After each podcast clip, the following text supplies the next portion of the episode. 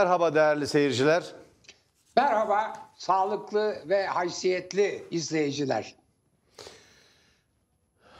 Değerli seyirciler, Arife günü bugün ve biz e, Türkiye gündeminin en önemli konularını 18 18 dakikada daha doğrusu programımızın adı 18 dakika ama 18 çarpı 2 yani 36 dakikada biz size en önemli konuları yorumlamaya, analiz etmeye ve e, tartışmaya devam ediyoruz.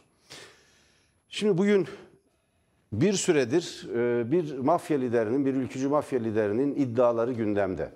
Biz de e, programlarımızda e, hemen hemen her önemli olayda olduğu gibi bunu da değerlendirdik. Şimdi ben diğer televizyon kanallarına bakıyorum hocam. Yani e, Peker'in ortaya attığı, ülkücü mafya e, liderlerinden Peker'in ortaya attığı iddialar doğru düzgün tartışılmadığı gibi. Örneğin yine benim dikkatimi çekti. Onun evinin aranma biçimindeki yasa dışı tutum, kuralların çiğnenmesini de bizden başka gündeme getiren hiç kimse olmadı.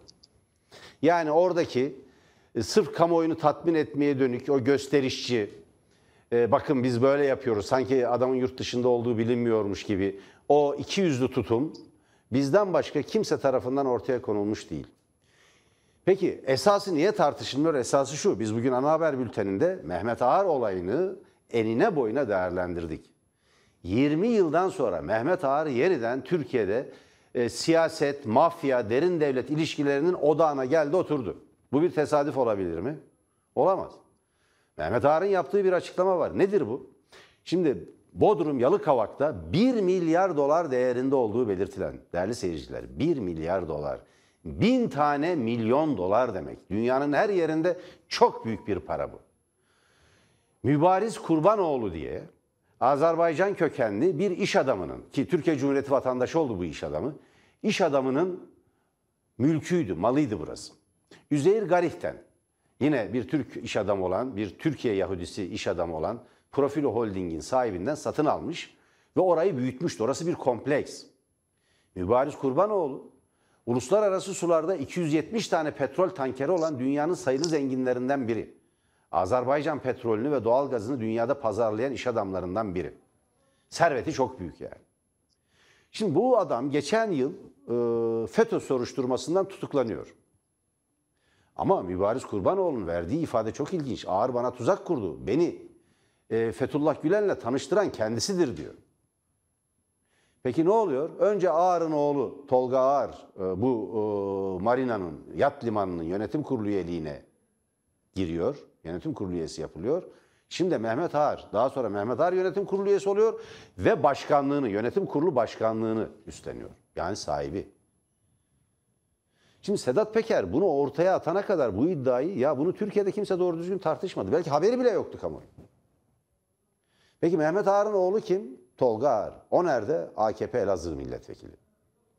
Peki Mehmet Ağar 2007 seçimlerinde AKP iktidarı ve Tayyip Erdoğan için ağzına gelen her şeyi söylemiş miydi? Söylemişti. Kayıtlar orada duruyor.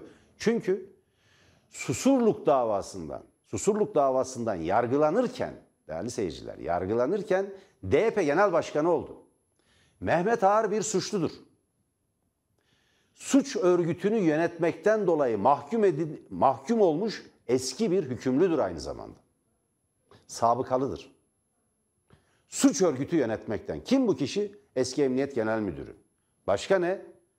Kısa dönemli Adalet Bakanı, ardından İçişleri Bakanı'dır. İçişleri Bakanlığı'ndan niye istifa etti? 8-10 aylık bir İçişleri Bakanlığı döneminden niye istifa etti? Nedeni şu değerli seyirciler, Susurluk kazası diye bilinen 28 Şubat döneminde meydana gelen ve derin devlet ilişkilerini diğer bir ifadeyle kontur gerilla bağlantılarını ortaya saçan bir kaza vardır. Ünlü bir kazadır. 97'de, 1997'de. Bu kazadan sonra katliam suçlusu, çok sayıda cinayetten aranan, hakkında arama olan Ülke Ocakları eski ikinci başkanı Abdullah Çatlı bir korucu aşireti lideri ve DYP milletvekili Sedat Bucak ve emniyet müdürlerinden Hüseyin Koca da ve birkaç kişi daha yaşamını yitirdi bu kazada. Ortaya çıktı ki bunlara verilen sahte kimlikler, silahlar vesaire bir takım uyuşturucu kaçakçılara mesela Hüseyin Baybaşi Hollanda'da tutuklu. Biliyorsunuz yine bir büyük bir mafya operasyonuyla cezaevinin ortasına inen helikopterle kaçırılmıştı. Tekrar yakalandı. Kısmetin bir gibi Akdeniz'in ortasında batırılan bir geminin sahibidir. Uyuşturucu yüklü olduğu belirtilen geminin sahibidir. Dünyada da Türk Escobar'ı diye tanınır. Ben kendisiyle röportaj yaptım, konuştum. Biliyorum. Böyle bir adamdır Hüseyin Baybaşi. Baybaşı'nın Mehmet Ağar'a iddiaları, Mehmet Ağar'a yönelik iddialarını o zaman ben kendisiyle yaptığım röportajda söylemişti. Burada söylemeyeceğim. Çok ağır iddialardı. Ama Hollanda'da verdiği ifadede bana polis kimliği verdi Mehmet Ağar. Ben onunla dolaştım. Yeşil pasaport verdi diyen birisi. Şimdi böyle bir isim. Milyarlık bir marinanın yönetim kurulu başkanı olmuş. AKP'ye yakın. AKP için oy topluyor. Recep Tayyip Erdoğan'ı desteklediğini ilan ediyor. Böyle bir isim. Başka özellikleri de var. Ve bütün bunlar, bütün yollar AKP iktidarına çıkıyor. Bütün yollar AKP iktidarı çıkıyor. iktidarına çıkıyor. Dün belirttim altını bir kez daha çiziyorum. Bir iktidar eğer çöküşün eşiğine gelmişse onun karanlık, yasa dışı, mafyatik ilişkileri ortalığa saçılmaya başlar. Ama bu her iktidar böyle değildir. Bir iktidar türü yani haksız, hukuksuz bir biçimde iktidara yapışmış ve onu bırakmamak için elinden gelen her şeyi yapan siyasi yapılanmalar için bu değerlendirme geçerlidir. Öyle olduğu anlaşılıyor. Peki Mehmet Ağar hakkında bir soruşturma var mı? Yok. Mehmet Ağar'ın oğlunun hakkında çok daha ağır soruşturma iddialar var. Kırgızistan'dan gelen ve Elazığ'da üniversite öğrenciliği yapan alımlı, güzel bir genç kadının, bir kızın önce tecavüz edilip sonra öldürülmesinde adı geçiyor. İddialar çok ağır. Orada jandarma helikopteriyle alınıp kaçırıldığına dair iddialar var vesaire çoğalıyor. Giderek jandarma genel komutanının adının geçtiği bir skandala dönüşüyor bu. Giderek büyümeye başladı. Her zaman söyledik. Sedat Peker'in kim olduğunu biliyoruz. Bir suç örgütünün lideri. Zaten kendisi de söylüyor. Ben günahsızım demiyorum diyor. Onun söylediklerine dikkatli bakmak, her söylediği şeyin doğru olduğunu düşünmek yerine dikkatli bakmak, elemek, bir süzgeçten geçirmek gerektiği açık. Ama iddialar da ortada. Bu iddiaların soruşturulması yerine kalkıyor AKP iktidarı bu iddiayı gündeme getiren medya organlarına saldırıyor. Kime saldırıyor? Cumhuriyet Gazetesi'ne saldırıyor. Tehdit ediyor. Dün e, Emre Hoca söyledi, gündeme getirdi. Buyurun hocam. Ama biz buradayız. Biz bu gerçekleri ortalığa sermeye devam edeceğiz. Evet. Şimdi değerli izleyiciler. E, şimdiye kadar Türkiye Cumhuriyeti e, tanık olmadığı, yaşamadığı bir garip e, dönemden geçiyor. Şimdiye kadar yaşamadığı bir dönem. Türkiye Cumhuriyeti'nin şimdiye kadar görmediği, bilmediği, yaşamadığı bir dönem. Bu dönem öyle bir dönem ki e, bu dönemde yasama bir tek kişinin ağzına bakıyor. Onun kararlarıyla bütün işler gidiyor. Yürütme zaten e, mantıken ve e, yasal olarak, anayasal olarak da e, yukarıya bağlı. Bu başbakan olabilir, e, başkan olabilir. Ve maalesef bütün demokrasilerde birinci koşul olarak bağımsız olması gereken yargı da aynı kişiye bağlı hale getirilmiş. Önce yüksek yargıyla ve ondan sonra işte ondan onun e, hiyerarşik olarak bütün aşağıya doğru sarkan salkım e, diğer mahkemeleriyle. Şimdi böyle bir düzende yani bir tek kişiye bağlı. Biz ben ona şahsım devleti diyorum. Aslında ben demiyorum tabii. O devleti yöneten ona adını koydu. Yani İngiltere, Fransa, Almanya ve şahsım toplandık dedi. Bu tamamen e, işte şahsım devleti oluyor. E, bu şahsım devletinin tamamen bir insana, insana, tek kişiye, orada iki tane vurgu var. Tek insana ve insana, bir kişiye ve insana. Şimdi bir kişi olması bir defa mümkün değil. Yani dünyanın hiçbir yerinde 2011'de e, 2021'de çok özür dilerim. Zaman çok hızlı geçiyor. Yani 1700'lerde filan da çok zordu. O krallar, imparatorlar filan da etraflarında bir takım doğru dürüst danışmanlar, e, işte e, belki uzmanlar, hatta bazen parlamentolar başlamışsa İngiltere'de filan oluyordu. Hele 21. yüzyılda 2021'de bu hiç söz konusu değil. Bir, bir kişi, bir kişi. İkincisi insan. Yani bu insan kardeşim, bu bu yazılı kuralı, anayasası, yasası filan olan bir devlet değil, bir insan. Yani etten, kemikten, sinirden yapılmış bir insan. Hastalığı var, sağlığı var, sinirleri var, ilaç alıyor, almıyor, kan şekeri var, yok. Ee, efendim dengesi var, yok. Her neyse bir insan. Yani işte e, belki şekeri e, fazla, belki az, e, belki başka sıkıntıları var, nörolojik veya midevi, gastroenterolojik. Bilmiyoruz. Yani e, ben Hacettepe'de profesör olduğum için oradaki tıptaki arkadaşlarım bana ya Emre kendine dikkat et 40 yaşından sonra her an küt diye ölebilirsin de yepyeni hastalıklar da çıkabilir derdi. Ben Allah şükür onun iki yaşa geldim şimdilik ve e, sizin karşınızda işte bunları anlatabiliyorum ama yani insanız hepimiz ya insanız her an bir şey olabiliriz. Kızarız, seviniriz, severiz, ailemiz var. Şimdi o bir kişi ve kişi insan olunca bu devlet mevlet diye bir şey kalmadı. Türkiye Cumhuriyeti böyle bir dönem yaşamadı. Tarihinde bir, böyle bir dönem yok. Yani ne var burada şimdi? Bir tek kişi var. Sarayda oturan bir tek kişi. Üstelik bu tek kişi ilginç bir kişi. Mesela deniyor ki ya bir saray yapıldı. Efendim işte bir başkanlık sarayı veya önce başbakanlık diye başladıydı galiba şimdi. Ondan sonra e, Danıştay durdurdu. Güçleri yetiyorsa gelip e, yıksınlar dendi filan bir şeyler. Sonra başkanlık sarayı oldu. Bin odalı saray dendi. O sarayda oturacak zat dedi ki hayır bin odalı değil bin yüz odalı dedi. Bin yüz odalı. Efendim işte sonra bu e, Stockholm'daki konuşmalarda PKK ile konuşuyorlar gizlice dendi. Gene dediler ki şerefsizdir bunu söyleyen filan. Sonra biraz daha vakit geçti. E, efendim ya, ya biz konuşmuyoruz devlet konuşuyor dendi. Sonra biraz daha vakit geçti. Evet o gene bin oda değil bin yüz oda diyen zat bu sefer dedi ki evet ben emir verdim filan dedi. Şimdi böyle bir insan orada var.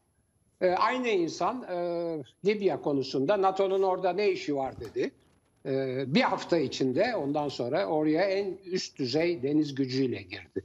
E, Sedat'la, Esat'la pardon, Sedat, Esat, Esat'la e, kankaydı. Beraber hükümet toplantısı, kabine toplantısı yaptılar. Pikniğe gittiler.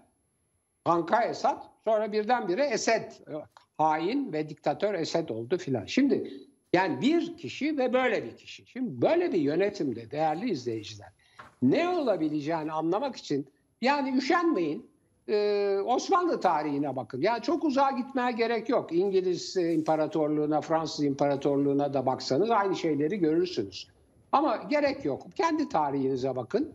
Birdenbire onun etrafında ailesi, annesi, babası, kayınvalidesi, erkek kardeşi, e, kızı, e, oğlu, damadı, gelini filan bir şeyler bir bir paylaşma kavgaları, yönetim kavgaları filan olmaya başlar ve bunların arasında düşünün ki mesela işte kayınvalidesini boğduranlar, padişahı tahttan indirtenler filan öyle olaylar olmaya başlar birdenbire.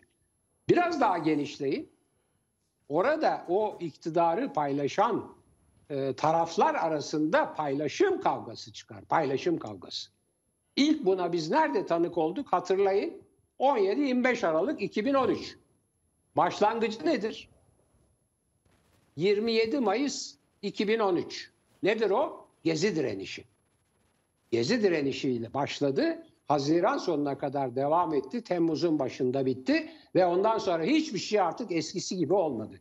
Çünkü Gezi direnişindeki o masum çocukların o masum istekleri yani 3-5 tane ağacı kurtarma istekleri ve zulümle karşılaşınca, zalimle bastırılmak istenince birdenbire o muhafazakar demokrat maske düştü. Türkiye'de ondan sonra işler değişti ve buna dayalı olarak hem dış müttefikleri iktidarın hem iç müttefikleri yavaş yavaş onu yalnız bırakmaya başladılar. İlk darbe de 17-25 Aralık'ta ortaya çıktı filan. Şimdi o günden bugüne geliyor. Bu Sedat Peker'i bu çizgide görmek lazım. Ee, tabii onun kökleri mafya, uyuşturucu kaçakçılığı filanla ta tabii Susur'la onun da gerisinde ta 80 öncesine onun da ötesinde ben daha da ileri gideyim 74 e, e, Kıbrıs harekatından sonra düşürülen Ecevit hükümetinden sonra kurulan milliyetçi cephe hükümetlerine kadar gider. Çünkü orada 3 milletvekiliyle Milliyetçi e, Hareket Partisi'ne başbakan yardımcılığı. Neden sorumlu başbakan yardımcılığı? Güvenlik işlerinden sorumlu başbakan yardımcılığı verildi. Kimdi o zaman o? O 27 Mayıs askeri darbesinin bildirisini okuyan ve beyni olan Alparslan Türkeş'ti. NATO'ya bağlıyız, SENTO'ya bağlıyız bildirisini okuyan. Bu kulaklar onu duydu. O zaman ben siyasalda öğrenciydim. Şimdi bakın, bakın nereye kadar gidiyor? Yani milliyetçi MHP, bugünkü MHP iktidarın baş destekçisi. Onun kurucu genel başkanı, Aziz genel başkanı. 27 Mayıs'ı yapan yani Menderes'in ilk darbesine karşı ikinci darbeyi yapan beyin takımında. Oradan milliyetçi cephe hükümetleri, oradan güvenlikten sorumlu başbakan yardımcılığı ve birdenbire bakınız benim e, 21. yüzyılda Türkiye'de e, şeyler var, tablolar var. Daha tek sayılı, tek rakamlı sayılardan cinayetler birdenbire 2-3 rakamlara tırmanıyor milliyetçi cephe hükümetleri başlayınca. Derken işte oradan 12 Mart, ondan sonra 12 Eylül, ondan sonra işte e, bildiğiniz susurluk vesaire devletle şey iç içe girişiyor. Ben size bir genel şey çizdim. E, genel bir e, Türkiye siyasetinde e, son günlerdeki siyasetten bir genel manzara çizdim. Daha söyleyeceğim şeyler var. Bir tek bir tek isim anarak geçeyim. Cemil Çiçek e, ANAP, ANAP'tan AKP'ye geçen bir zattır. Şu anda ilk yani Yüksek İstişare Konseyi üyesidir. E, Meclis Başkanlığı ve Adalet Bakanlığı yapmıştır. Derhal bu bunların soruşturulması lazım diyor. Herkes gülüyor ona. Ben de gülüyorum. Çünkü demin dediğim o tek kişiye, şahsım devletine bağlı yapıdaki e, menfaat kavgaları dışında hiçbir şey ortaya çıkmaz. Ancak menfaat kavgaları başlarsa bunlar ortaya dökülebilir. Yani al soruşturmuşsun, al soruşturmamışsın her şey çünkü oradan idare ediliyor. Evet efendim. Buyurunuz. Değerli seyirciler, Türkiye e, Türkiye'nin en büyük talihsizliği, bunun altını sürekli çizmek istiyorum. Covid-19 salgınına AKP iktidarı döneminde yakalanmasıdır. Bugün 300'ün üzerinde günde, günde 300'ün üzerinde yurttaşımız Covid-19 nedeniyle yaşamını yitiriyorsa bunun sebebi AKP iktidarının zamanında etkin önlemler almaması, halk sağlığını ihmal etmesi ve daha da önemlisi Covid-19 salgınının yarattığı krizi kendi ideolojik amaçları için bir fırsata çevirme çabasıdır. Neyi kastediyorum çok açık. Covid-19 salgınıyla hiçbir ilişkisi olmayan içki yasakları bunun en somut örneğidir. İçki yasağıyla meşgul oldukları kadar bu hastalığı önlemek için çaba sarf etselerdi bugün 350'lere yaklaşık 400'e bakın 394'e kadar çıktı resmi olarak verilen günde e, ölüm sayısı ki bu gerçek rakamın biz bine yakın olduğunu biliyoruz. Bine yakın olduğunu biliyoruz. Bunun sebebi AKP iktidarının bu konuda takındığı tavırdır, tutumdur. Şimdi toplumun batıda bakın İspanya bir ara panik, paniğe kapıldı. Doktorlar, hemşireler hastanelerden kaçıyordu. İngiltere, Almanya tümü kontrol altına aldılar. Toplumun çok büyük bir kesimini aşıladılar ve garanti altına aldılar. Normal hayata geçiş için hazırlık yapıyorlar. Türkiye iktidar ideolojik önyargıları ve dinci perspektifi nedeniyle, din istismarcılığı tutumu nedeniyle örneğin bayram namazının yine her zaman olduğu gibi kılınacağını söylüyor. Bir de e, söyleniyor. Diyanet İşleri Başkanı diyor ki en iyi koruma tedbirleri camide alınıyor. Şimdi bakın haberlerde vardı bizim. Bir ilimizde korona korona hastası olduğu halde camiye giden iki yurttaşımız bu hastalığı diğerlerine de bulaştırıyor ve 6 yurttaşımız yaşamını kaybediyor. Hangi önlemden söz ediyorsunuz? Hangi önlemden söz ediyorsunuz? Doğru düzgün önlem almadınız. Ayasofya'nın açılışı, AKP kongreleri, iktidara yakın kişilerin cenaze törenleri ve en sonunda da İsrail'i protesto eylemleri. Burada koronavirüs salgınına ilişkin önlemler alındığını iddia edecek birisi var mı? Mümkün değil. Olamaz zaten. İsrail'in protesto eylemlerinde iktidarın samimiyetsiz tutumunu biz sergiledik. Bir yandan İsrail ile ilişkileri düzeltmeye çalışıyorsunuz Biden'la, Amerika Birleşik Devletleri ile yeniden ilişki kurabilmek için. Diğer yandan da sahte e, Mescid-ül Aksa ve Kudüs protestoları gerçekleştirmeye çalışıyorsunuz. Siz değil miydiniz İsrail ve Amerika ile birlikte hala İsrail ile savaş durumunda olan ve Filistin davasını hiçbir zaman satmayan Suriye'ye karşı savaş ilan eden, vekalet savaşı yürüten siz değil miydiniz? Ruh hastası küresi, e, küresel cihatçıları buraya getirip yani Suriye'ye transfer edip sonra Libya'ya götürdünüz. Libya'dan nasıl çıkaracağını e, çıkaracağınızı düşünüyorsunuz. Bu savaşı yürüten siz değil miydiniz? Şimdi yani yine hani bir laf vardır ya hocam Allah bu milletin yüzüne bakıyor bence. Çin hükümetinin son derece toplumcu ve hümanist bir kararıyla Türkiye'ye aşı, Sinovac aşısının lisansını verdiği bugün ajanslara düştü. Evet, Çin hükümeti Türkiye ve Endonezya, Türkiye, Endonezya ve Brezilya'nın da olduğu ülkelere Sinovac aşısının üretilmesi hakkını verdi. Toplumun imdadına yetişen budur. Ne zaman üretilir, ne kadar sürede üretilir bunu bilemiyorum. Teknik olarak bunu uzmanları bilecektir. Ama bunun çok önemli bir karar olduğunu, Çin iktidarının örneğin Biontech yöneticilerinden daha insancıl davrandığını görmek bakımından önemli. Şimdi Uğur Şahin, Profesör Uğur Şahin hepimiz gurur duyduk değil mi? Yani iki tane Türk işte e, e, korona aşısını buldu diye. Ya lisansın verilmesini istemiyorlar. Patent hakkı için çırpınıyorlar. Alman hükümetiyle görüşerek yani patent hakkının devredilemeyeceğini ileri sürüyorlar. Ben büyük bir şaşkınlık içinde izledim ve üzüldüm. Ben Profesör Uğur Şahin ve eşini protesto ediyorum. Yahu sizin şirketiniz 90 milyon dolarlık değerinden 9-10 milyar dolarlık değere ulaşmış. Bazı kaynaklara göre 30 milyar avroluk bir değere ulaşmış durumda. Daha ne istiyorsunuz ya? Bırakın dünyanın yoksul ülkeleri bu aşıları üretsinler. Devredin patent ve telif haklarını ve bu beladan insanlık kurtulsun. Bakın Çin bunu yaptı değerli seyirciler. Çin bunu yaptı. Türkiye'ye de ben kutluyorum. Kutluyorum. Türkiye'ye de aşının üretilmesi için lisans hakkını verdi. Brezilya'ya verdi. Endonezya'ya verdi. Gerekçesi nedir biliyor musunuz? Türkiye'de toplumu koruyacak yeterli aşı bulunmadığı gerekçesiyle. Yeterli aşı bulunmadığı gerekçesiyle.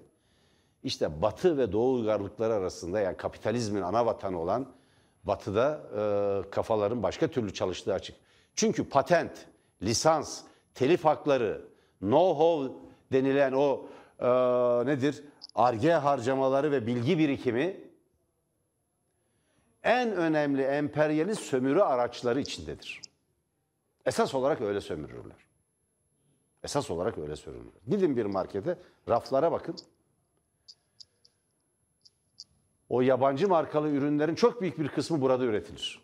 Ama onlara lisans hakkı ödenir, patent ödenir. İşte kola markaları vesaire bunların hepsinin bir bölümü üretimde hiçbir katkıları olmadığı halde sadece bir formülü verdikleri için paraların önemli bir kısmı yurt dışına gider. Ama hadi gıda sektöründe, modada vesairede, kozmetikte bunun bir anlaşılır yanı var.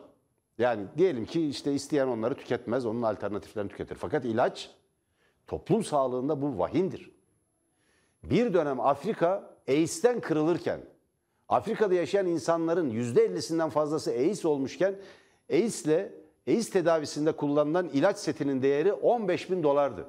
Mandela Güney Afrika Cumhuriyeti'nin o siyahi lideri, o büyük direniş e, kahramanı. ırkçı, faşizan beyazların yönetimini devirip yerine şu anda demokratik Güney Afrika'yı kuran ünlü lider Mandela Lahey'e başvurdu ve mahkeme kararı çıkarttı. Birdenbire ilaçların fiyatları 15 bin dolardan 300 dolara indi. Bugün Afrika'yı kurtaran karar odur.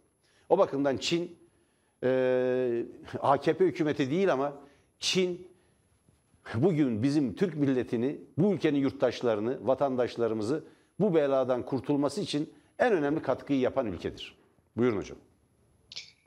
Evet çok e, haklısınız. Ben de doğrusu aynı şekilde düşünüyorum. Şimdi siz konuşurken e, değindiğiniz konuların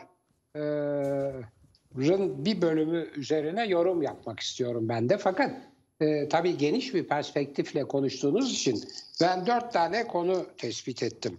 Şimdi e, en sondan başlayayım. Dördüncü bu. Aşı meselesi ve aşının e, Ve patenti. Çin aşı da gönderdi biliyorsunuz hocam aşılar da var. Evet, bugün bugün de geldi. Evet. Şimdi o konuda değerli izleyiciler ya biliyorsunuz ya bilmiyorsunuz veya belki gördünüz, duydunuz ama dikkat etmediniz. Şimdi orada çok ilginç bir e, bir e, ilişkiler e, demeti var. Hemen söyleyeyim, şaşıracaksınız. Amerika Birleşik Devletleri Biden'ın ağzından e, bu patentlerin, bu patent haklarının e, paylaşılmasından yana olduğu konusunda açık bir e, tavır koydu. O kadar açık bir tavır koydu ki bu konuda WHO'ya yani Dünya Sağlık Teşkilatı'na da destek vereceğini söyledi. Bunu söylerken Amerika'nın iki tane aşısı olduğunu hatırlatalım. Biri Johnson Johnson, e, öbürü Moderna. E, ayrıca bir e, dipnot olarak söyleyeyim. Moderna'yı üreten de bir e, Ermeni asıllı Amerikalı ve o şeyde yani Ermeni soykırımı iddialarında müthiş bir mali destek sağlayan bir zat ama işte böyle aşıyı da o üretiyor. Johnson Johnson üstelik aynen Rusya'da şimdi Sputnik Light, Sputnik denen onu da anlamış değilim ya aşının light'ı nasıl oluyor. Öyle onlar da bir tek e, vuruşluk, tek dozluk, tek defalık bir Johnson aşısı ürettiler falan Johnson Johnson. Bir ara durduruldu sonra geldi filan. Şimdi buna karşılık e, maalesef bizim Türk kardeşlerimizin, Türk asıllı kardeşlerimizin ürettiği aşının patent hakkı için Merkel de devreye girdi ve Amerika'ya karşı çıktı.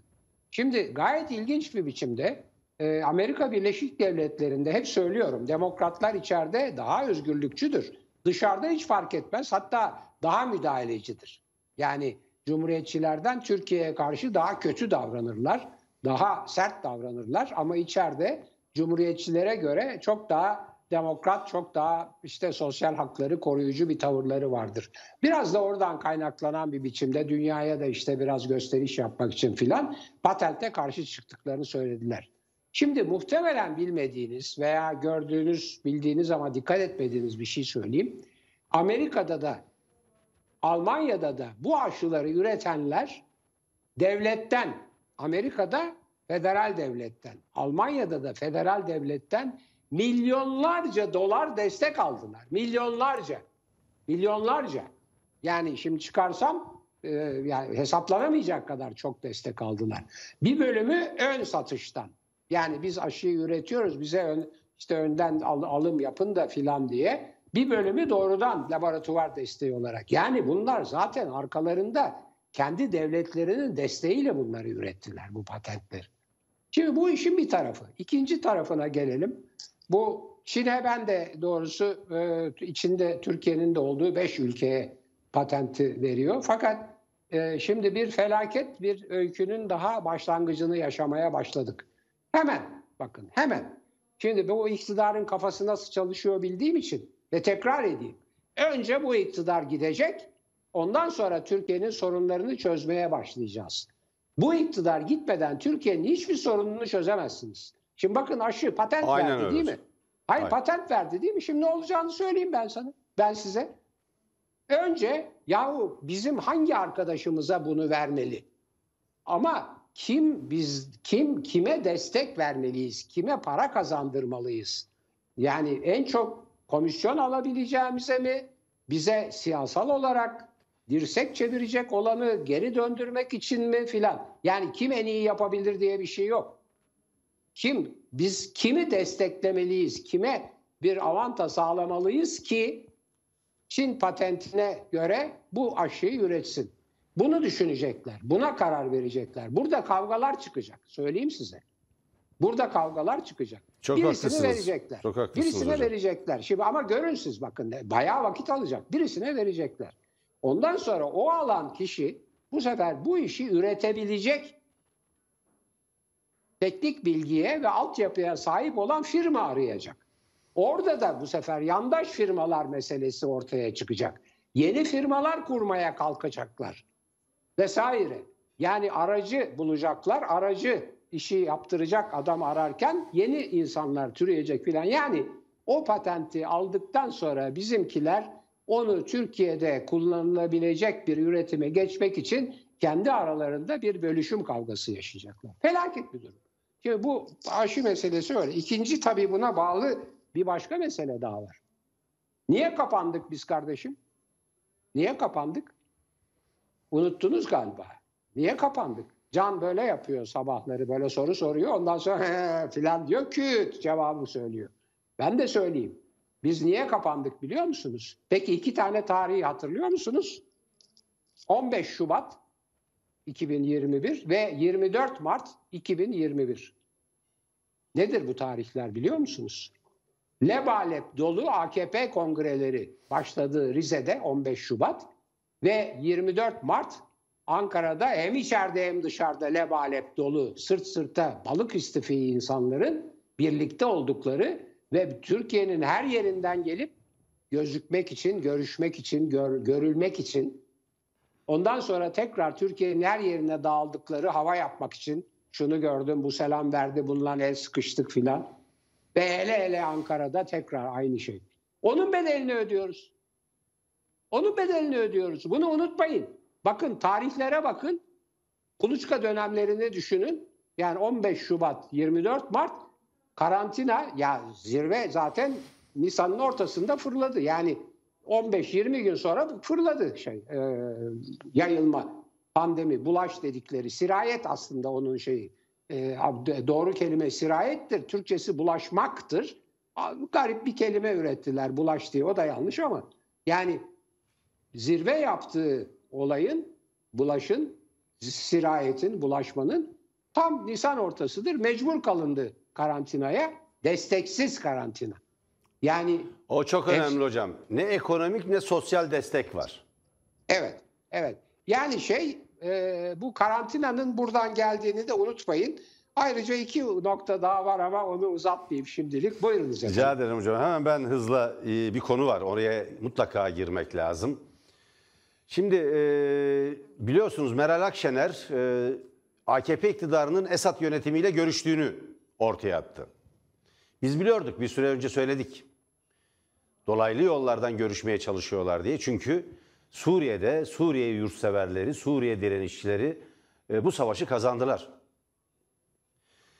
Bugün İbrahim Kalın saraydan açıklama yapmış. Cumhurbaşkanlığı sözcüsü İbrahim Kalın.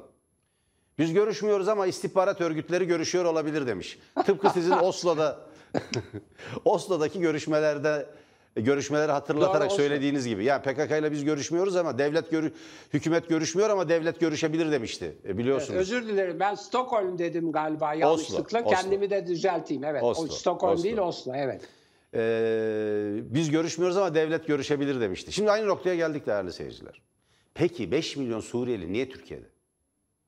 Niye Suriye'de yaklaşık 1,5 milyon insan hayatını kaybetti? Niye oluk oluk kan aktı orada? Niye Türkiye ile Suriye arasındaki bütün ticari ilişkiler imha oldu? Neden? Neden Suriye'ye karşı suni bir düşmanlığı yıllardır körüklediniz? Oradaki bir mezhep savaşını, bir orta çağ anlayışla mezhep savaşını kışkırttınız.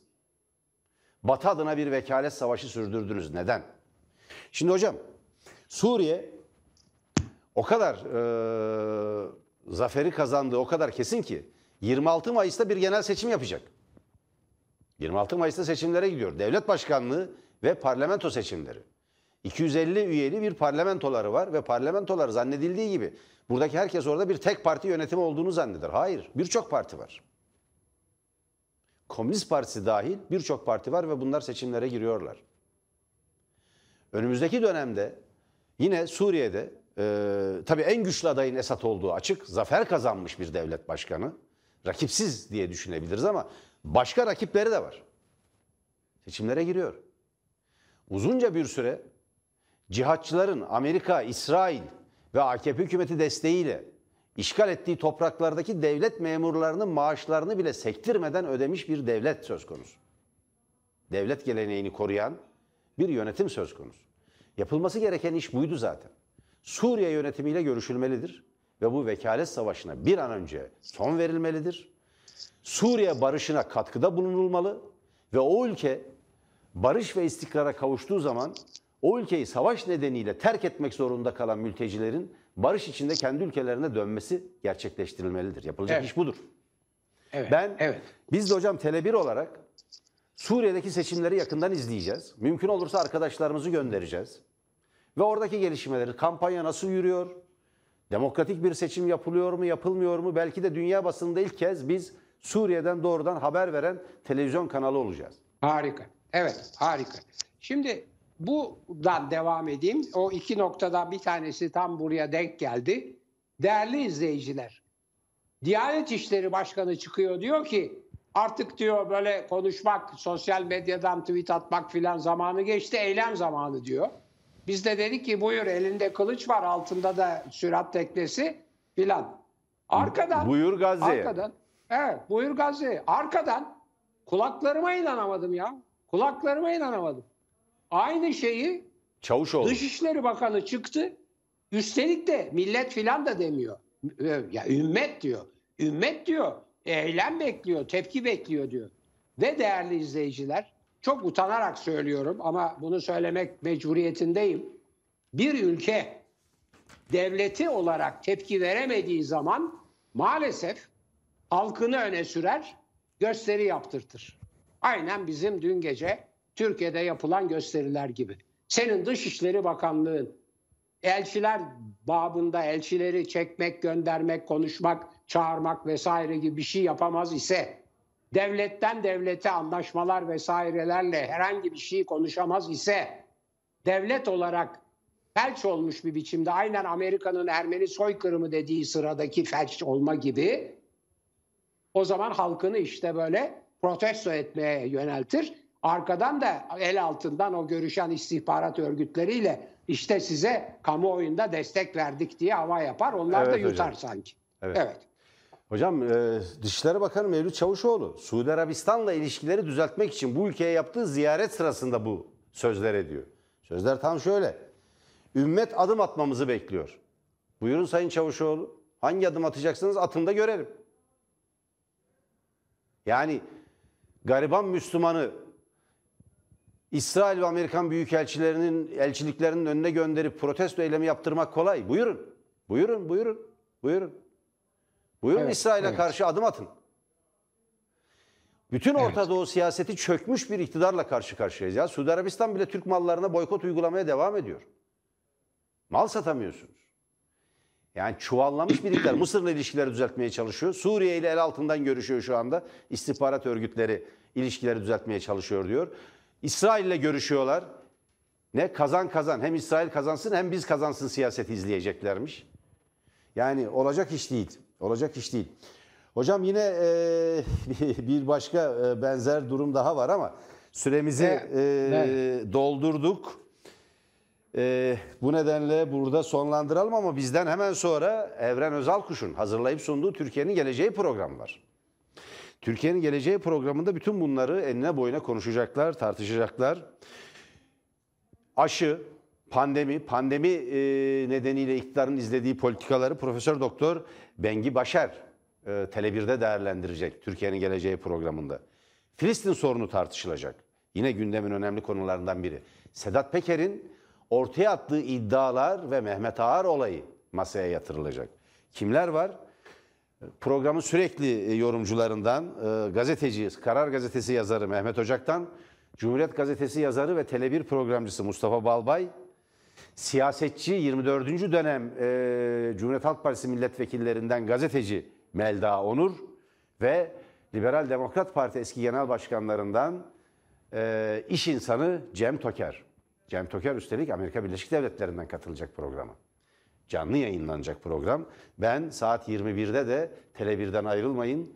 Gündemi ve Türkiye'nin temel sorunlarını Tele1'den takip edin diye önermek isterim. Hoşçakalın Evet. değerli seyirciler. Bugünden sizin bayramınızı, yarın da ekranda olacağız ama bayramınızı kutluyoruz. Hoşçakalın. Hoşça kalın derken yaşasın İstanbul Sözleşmesi, yaşasın Evet. kadın hakları. Yarın bu konuda mafya vesaireyi de anlatmaya çalışacağım. Yaşasın İstanbul Sözleşmesi. Yaşasın. Görüşmek üzere. Hoşçakalın.